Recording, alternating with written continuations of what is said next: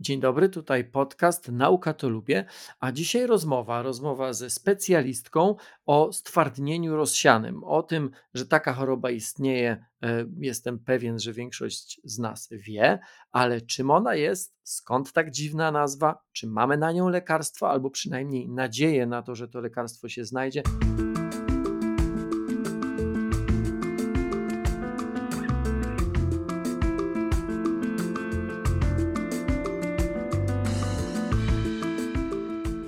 Ja się nazywam Tomasz Rożek, a moim gościem, waszym gościem jest pani doktor nauk medycznych Kamila Żur-Wyrozumska, specjalista, neurolog i immunolog kliniczny mm, Centrum Innowacyjnej Edukacji Medycznej Kolegium Medicum Uniwersytetu Jagiellońskiego w Krakowie.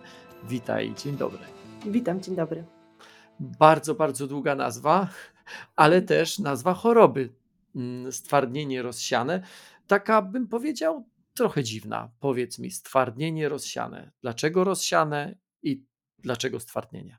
W tej chorobie dochodzi do uszkodzenia mieliny, tworzą się plaki demilizacyjne, które ulegają zbliznowaceniu, stwardnieniu, z łaciny sklerozis. Stąd pierwszy człon nazwy stwardnienie.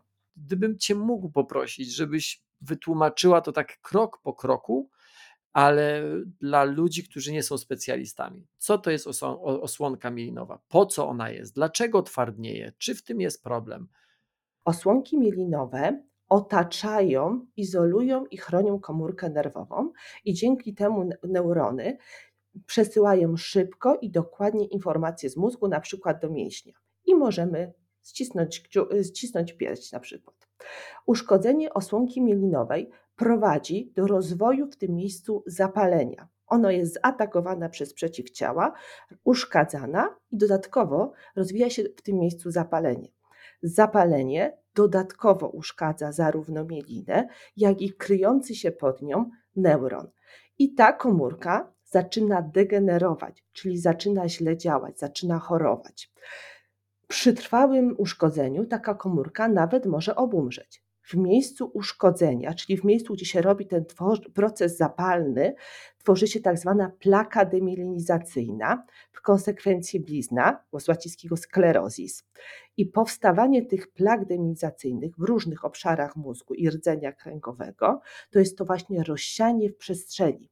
Natomiast istotą choroby jest to, że ona ma charakter postępujący. Są kolejne manifestacje tej choroby i to jest rozsianie w czasie. Stąd nazwa stwardnienie rozsiane. Ale to jest takie uproszczenie, gdybyś chciał wiedzieć, bo ta choroba jest naprawdę dużo bardziej skomplikowana. Poczekaj, poczekaj, poczekaj, poczekaj, bo, bo, bo, bo to już jest wchodzenie, to, to za chwilkę do, do tego dojdziemy, tylko pozwól, że ja teraz to powtórzę, a ty powiedz, czy ja to dobrze rozumiem. W normalnych sytuacji nasze komórki nerwowe, te w mózgu, e, one są chronione mieliną. Taką warstwą, która przez jakąś tam analogię, bo jednak wydaje mi się, że większość z nas mm, układ nerwowy postrzega trochę jak plątaninę elektrycznych przewodów, które też mają swoje osłonki, mają swoją izolację, bo dzięki temu lepiej, bezpieczniej, szybciej pewnie też, ale przede wszystkim e, skuteczniej przewodzą impulsy elektryczne. No więc, tak jak w normalnym przewodzie ta osłonka jest z jakiegoś tam izolatora, z jakiejś tam gumy, z jakiegoś tworzywa sztucznego, to rozumiem, że w naszych warunkach mózgowych to jest właśnie ta mielina. I teraz dzieje się coś takiego, że te osłonki zaczynają obumierać, pękać, w skrócie przestają izolować. Więc już rozumiem, że na tym etapie czy na tym poziomie zwykłe przewodzenie impulsów nerwowych staje się mocno utrudnione. I to pewnie, czy to dobrze rozumiem, i to dlatego osoby cierpiące na stwardnienie rozsiane, w wielkim, wielkim skrócie, nie do końca panują nad swoimi mięśniami. Nie do końca pod te sygnały, które u nas, ludzi zdrowych, e, przebiegają czy działają bardzo często totalnie bez naszej woli, takiej świadomej, u osób chorujących na SM, to jest problem, tak? Mięśnie kurczą się nie wtedy, kiedy chcemy, żeby się kurczyły, a czasami wtedy, kiedy chcemy, one się nie chcą skurczyć, właśnie dlatego, że impulsy przebiegają w sposób nieprawidłowy. Czy do tego momentu wszystko powiedziałem dobrze? Świetnie to zobrazowałeś. W porządku. To teraz tak, krok dalej. To, co uszkadza te mieliny, to paradoksalnie nie jest czynnik zewnętrzny, tylko nasz czynnik własny. Z jakiegoś powodu nasze komórki nerwowe są atakowane przez nasz układ odpornościowy. Zgadza się? Tak. No i teraz ja muszę zadać to pytanie. Dlaczego? Dlaczego tak się dzieje? No, odpowiedź jest prosta. Nie mam zielonego pojęcia. Okay. Uznaje się, że żeby powstało stwardnienie rozsiane, taką podstawową teorią była ta autoimmunizacja, że twoje własne komórki układu odpornościowego, a konkretnie limfocyty, poznały, że układ nerwowy jest im obcy. I one produkują przeciwciała przeciwko tymże komórkom. Ale to jest wina moich komórek nerwowych, czy to jest i tej mieliny, że u niektórych mhm. z nas ona jest jakaś inna i dlatego układ odpornościowy ją atakuje, czy też to jest wina układu odpornościowego, że u niektórych z nas on ma jakiś błąd w systemie, że atakuje mielinę, która jest jak najbardziej prawidłowa. Mielina jest jak najbardziej prawidłowa, natomiast nie ma prostej odpowiedzi na zadane pytanie. Po pierwsze, u pacjentów ze stwardnieniem rozsianym dochodzi do tak zwanej dysregulacji immunologicznej. Chodzi o to, że w układzie immunologicznym zwiększa się ilość komórek, limfocytów T, które dążą do zapalenia. Jest więcej cytokin prozapalnych, więcej komórek, które to zapalenie nakręcają i zmniejsza się ilość na przykład takich komórek T regulatorowych, które w sposób naturalny potrafią za, zakończyć zapalenie. Jak się za, skaleczysz gdzieś, tworzy się zapalenie, ale ono samo się ogranicza. I w tym na przykład biorą udział te komórki regulujące. Natomiast trzecim bardzo ważnym bardzo ważnym elementem w rozwoju stwardnienia rozsianego jest uszkodzenie bariery krew-mózg. I teraz bariera krew-mózg komórki nerwowe są oplecione naczyniami. Zgadzamy się, prawda? Tak, tak. I w tych naczyniach dochodzą do nich substancje odżywcze, dochodzi tlen. Czyli jest to miejsce transportu, tranzytu, ale jednocześnie bariera krew-mózg jest barierą. Ona selektywnie przepuszcza niektóre substancje, a, a niektóre nie przepuszcza. I teraz sprawia to, że układ y, nerwowy jest w pewien sposób izolowany immunologicznie. Tam jest taka swego rodzaju enklawa. Tam jest ono takie specjalne mikrośrodowisko, bo ponieważ układ nerwowy, chcąc ograniczyć, mm, znaczy układ immunologiczny, chcąc ograniczyć napływ komórek prozapalnych do mózgu, sprawia, że nie dopuszcza ich tam, bo zapalenie jest bardzo y, toksyczne, bardzo szkodliwe dla komórek nerwowych. I y, to ma swoje konsekwencje. Na przykład infekcje wirusowe bardzo słabo leczą się w układzie nerwowym. I, y, ale przez to układ immunologiczny nie wyucza się tych antygenów będących w mielinie. One są nieznane.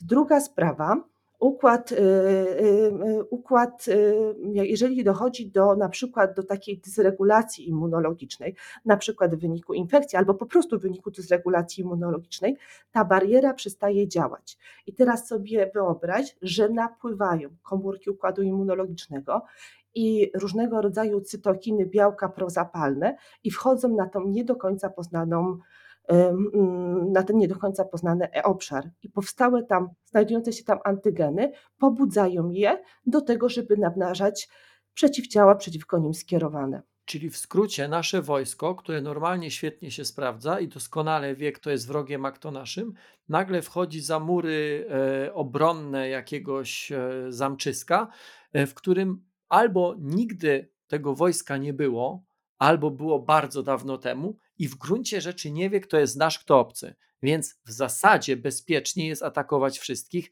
Niestety, atakując nasze komórki, robi nam krzywdę. Czy ta analogia jest ok? Ta analogia jest dobrym, dobrym przedstawieniem tego, co próbowałam Ci przekazać. No i super. I teraz jest pytanie, które znowu muszę zadać. Czy to jest tak, że te uszkodzenia, y, bariery mózg, y, krew-mózg, E, to nakręcanie się układu immunologicznego, e, Czy to się dzieje tak samo z siebie, czy jest jakiś czynnik, który to uruchamia, czy my się z tym rodzimy, po prostu niektórzy tak po prostu mają, czy nie? Wiesz, e, my nie wiemy, dlaczego pojawia się choroba stwardnienie rozsiane. Uznajemy, że przyczyny są zarówno pewna predyspozycja genetyczna, ale też odgrywają znaczną rolę w tym czynniki środowiskowe. Jeśli chodzi o te czynniki genetyczne, to nie ma zidentyfikowanego jednego genu, który spowoduje, że będzie choroba. Geny, o których się mówi, to są geny, które zwiększają szanse na zachorowanie, zwiększają podatność na stwardnienie rozsiane. Ale to tak jest w wielu chorobach, prawda? Że, że nie ma jednego, jedynego genu, który można by, w skrócie mówiąc, y, włączyć bądź wyłączyć i wtedy jesteśmy zdrowi bądź chorzy. Ale jeżeli ty mówisz o czynnikach środowiskowych, to najczęściej, jak pada to hasło, mamy na myśli używki, mamy na myśli stres, mamy na myśli czasami, nie wiem, jakąś infekcję. Czy w tym przypadku jest podobnie?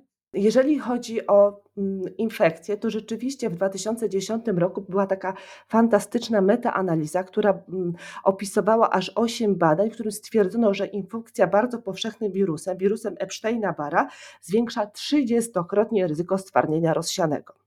Mało tego, jak pobierali próbki mózgu ze zmian demonizacyjnych, to okazywało się, że w tym, w tym obszarze znajdowano materiał genetyczny tego wirusa. Ba, prawie 100% pacjentów ze stwardnieniem rozsianym ma przeciwciała przeciwko wirusowi Epstein-Barr, ale blisko 90% populacji ogólnej też ma ten wirus. Kolejnym takim wirusem, którego przebycie infekcji zwiększa ryzyko stwardnienia rozsiane, to jest Varicella zoster wirus, czyli wirus ospy wiecznej i półpaśćca, a z kolei infekcja wirusem cytomegali zmniejsza ryzyko. Jest też takie badanie, które mówi, że na przykład przebycie, narażenie na większą ilość infekcji do szóstego miesiąca życia zmniejsza ryzyko rozwinięcia choroby. Czyli warto mieć starsze rodzeństwo, kto te infekcje będzie przynosił z przedszkola, żłobka. To jest fajna rzecz. Czy to dlatego, że układ odpornościowy wyszkolił się y, w młodym wieku i później już się nie daje tak łatwo zrobić, nie wiem, w konia? Jest strasznie dużo paradoksów, jeżeli chodzi o rozwój stwardnienia rozsianego i nie potrafię Ci na to pytanie odpowiedzieć. Ale powiem Ci o pewnym genie, na przykład mutacja w genie prezentującym antygen, to jest takie białko, które pokazuje jakiś element i mówi to jest wróg, albo sprawdźcie co to jest, to jest wróg, atakujemy i mutacja w tym genie sprawia, że ryzyko stwardnienia rozsianego rośnie dziesięciokrotnie to jest y, HLA DRB1. I w tym obszarze jest taki element odpowiadający na witaminę D. Witamina D jest czynnikiem ryzyka rozwoju stwardnienia rozsianego i witamina D jest czynnikiem ryzyka niekorzystnego przebiegu stwardnienia rozsianego. Ale mutacja w tym obszarze nie zwiększa ryzyka stwardnienia rozsianego. Jest strasznie dużo takich paradoksów ze świata nauki, które nie potrafią jasno nam wyjaśnić, dlaczego ta choroba się pojawia.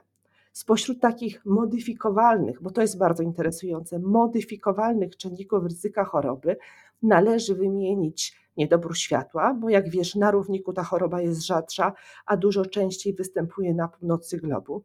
Niedobór witaminy D3. Było takie badanie, które pokazywało, że kobiety, które przyjmowały witaminę D3 w dawce 4000 jednostek na dobę, rzadziej rozwijały stwardnienie rozsiane. Palenie papierosów. Palenie papierosów 1,6 razy zwiększa ryzyko rozwoju stwardnienia rozsianego. Na przykład, ale nie wiem, czy znasz takie snusy, to Norwedzy stosują, to jest taki wyrób z tytoniu i się okazuje, że stosowanie tego zmniejsza ryzyko wystąpienia stwardnienia rozsianego. I stąd taka teoria, że to nie nikotyna jest bezpośrednim przyczyną mm, zwiększenia podatności na chorobę, ale raczej towarzyszące temu inne substancje. I chyba chciałabym bardzo powiedzieć o tym, że również otyłość w wieku dojrzewania jest takim czynnikiem, który dwukrotnie zwiększa szanse na rozwój choroby. Co my z tym możemy zrobić? To znaczy, jeżeli nie wiemy, co jest źródłem, nie wiemy, co, tak w skrócie mówiąc, odpala cały ten proces, co go zapoczątkowuje, czy to oznacza automatycznie, że my jesteśmy trochę jak dzieci we mgle, że nie wiemy czego szukać, nie wiemy co robić e, i tak w gruncie rzeczy rozkładamy ręce tylko. Oj nie. E, to jest fascynujący, niesamowicie rozwijający się obszar medycyny. Dziećmi we mgle to myśmy byli w latach 90. Teraz ta wiedza dramatycznie rośnie. Identyfikujemy komórki, które są odpowiedzialne za rozwój stwardnienia rozsianego, które odpływa, od, e, odgrywają kluczową rolę w rozwoju tej choroby. I co najważniejsze, my dysponujemy fantastycznym leczeniem. Obraz pacjenta ze stwardnieniem rozsianym, rozpoznanego w latach 90., a obraz człowieka, który zachorował teraz, to są dwa różne przebiegi choroby. W tym momencie potrafimy na tyle kontrolować tę chorobę, że nasi pacjenci żyją normalnie. Co to znaczy kontrolować chorobę? Nie leczymy, ale ją zatrzymujemy? Nie, tego też nie mogę Ci powiedzieć. Mamy do dyspozycji tak zwane terapie modyfikujące przebieg choroby. To są leki, które sprawiają, że spowalniamy tempo narastania niesprawności. I osiągamy to na trzy sposoby. Zmniejszamy ilość i nasilenie rzutów, zmniejszamy narastanie niesprawności pomiędzy rzutami niezwiązanej z aktywnością rzutową choroby i zmniejszamy liczbę zmian w rezonansie. I chodzi o to, że ci pacjenci wolniej mają wolniejszy przebieg choroby. Nie można w tym momencie jeszcze mówić, że ta choroba jest uleczalna, ale jak się nawet patrzy na obszary badań klinicznych nowych leków, to ja jestem mm, pełna nadziei i mam nadzieję, że niedługo będziemy mówić o czymś takim. Często się mówi, że mm, jak już się zachoruje, to począwszy od tego, że jest to oczywiście bardziej niebezpieczne, jest droższe. W przypadku niektórych chorób w ogóle nie, nie mamy jak gdyby dobrej odpowiedzi, więc powinniśmy robić absolutnie wszystko, żeby nie zachorować.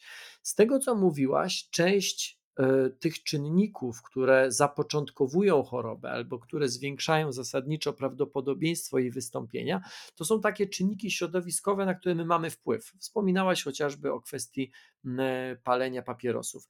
E, gdybyś mogła w pięciu zdaniach powiedzieć, no pewnie młodemu człowiekowi, no bo to jest ten czas, w którym powinno się o tego typu rzeczy dbać najbardziej. Co może robić, a czego nie może robić, żeby zmniejszyć prawdopodobieństwo zachorowania na stwardnienie rozsiadę w przyszłości. To co byś powiedziała? Wiesz, ja nie mogę mówić ludziom, y, to, jest, to, to, to, nie jest taka choroba. Tej choroby nie potrafimy w żaden sposób zatrzymać, bo my jej nie do końca rozumiemy. To jest predyspozycja genetyczna i czynniki środowiskowe, na, no, na które tak naprawdę nie jest aż taki duży wpływ.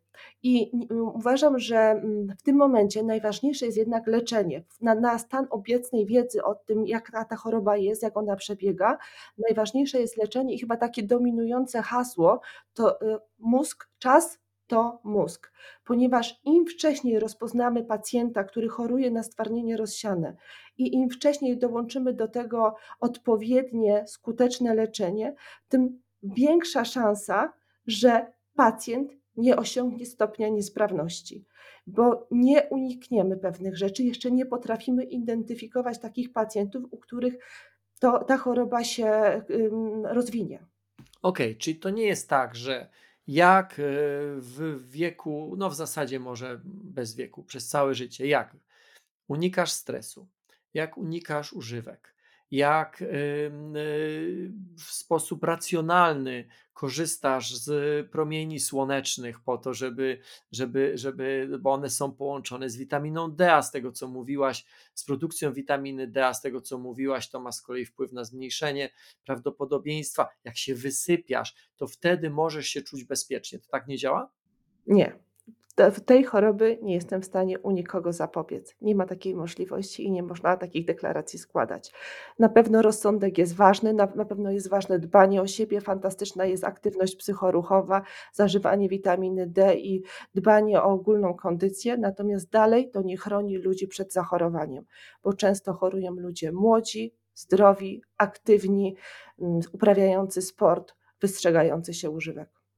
No dobra, to w takim razie, jak już y, ustaliliśmy, że nie da się jakby tutaj tak jednoznacznie w pięciu punktach y, dać przepisu na to, żeby nie zachorować, wspominałaś o tym i to też nie jest jakaś cecha bardzo charakterystyczna dla stwardnienia rozsianego, bo dokładnie to samo mówią ci, którzy zajmują się chorobami nowotworowymi.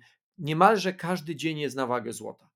E, Im wcześniej zauważymy, tym większa szansa, że ta choroba nie zrujnuje nam organizmu. Na co powinniśmy zwracać uwagę?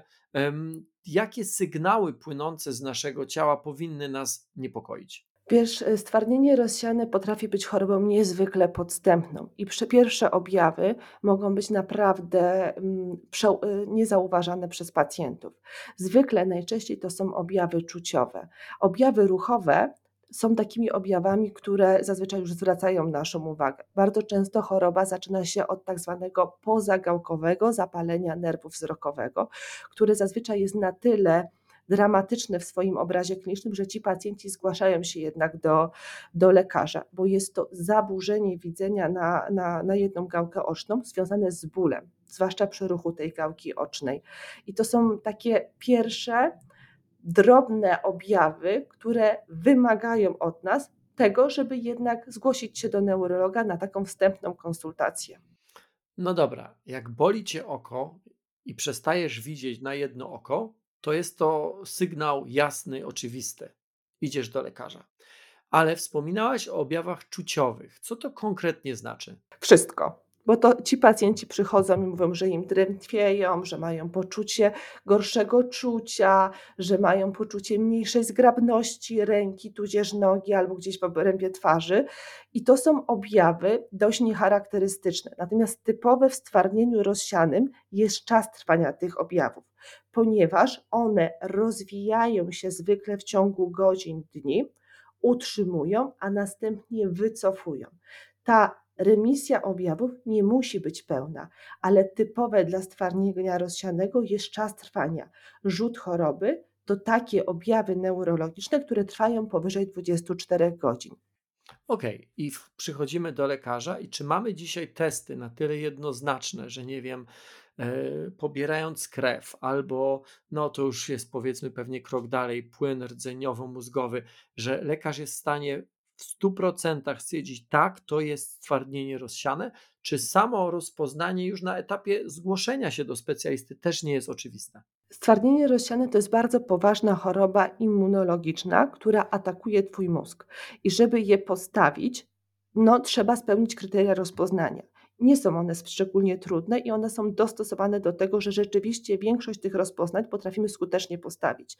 Badaniem sztandarowym, flagowym jest badanie rezonansem magnetycznym głowy, a jeżeli potrzeba, to również rdzenia kręgowego. I ujawnienie tam tych plag demilizacyjnych, tych obszarów uszkodzenia mózgu typowych dla SM-u jest jak gdyby wskazaniem, że ta choroba jest możliwa. Drugą sprawą, taką, która wskazuje na stwardnienie rozsiane, jest właśnie obecność tych prążków oligoklonalnych, które możemy oznaczyć tylko z płynu mózgowo-rdzeniowego.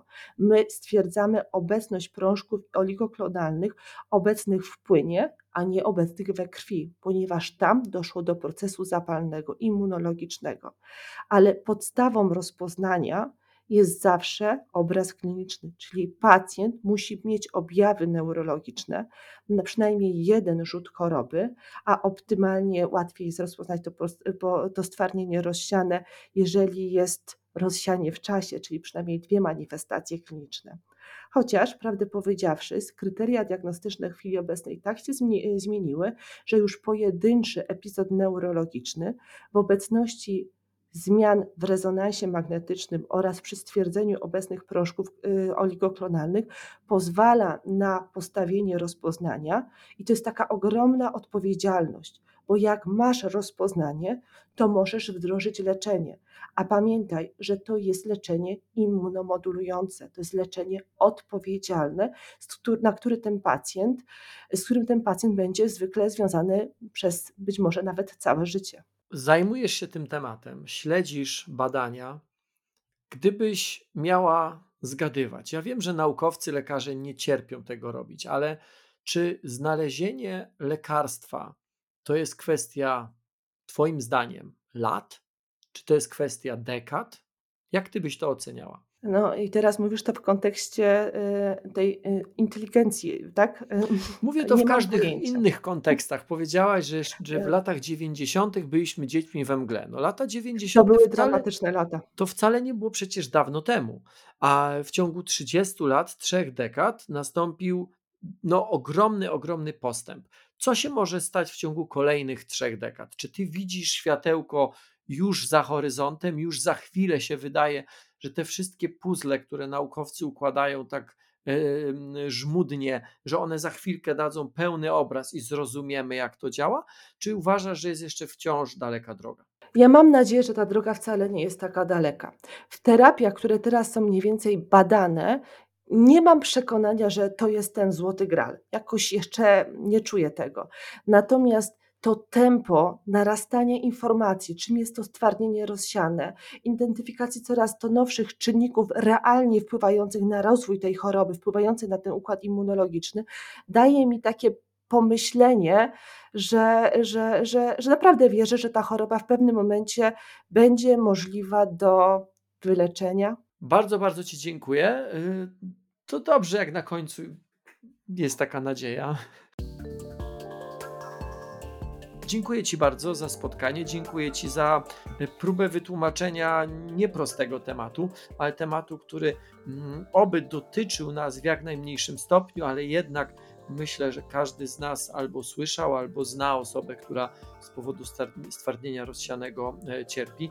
Moim gościem, Państwa gościem była doktor nauk medycznych Kamila Żur-Wyrozumska, specjalistka neurolog i immunolog kliniczny z Centrum Innowacyjnej Edukacji Medycznej Kolegium Medicum Uniwersytetu Jagiellońskiego.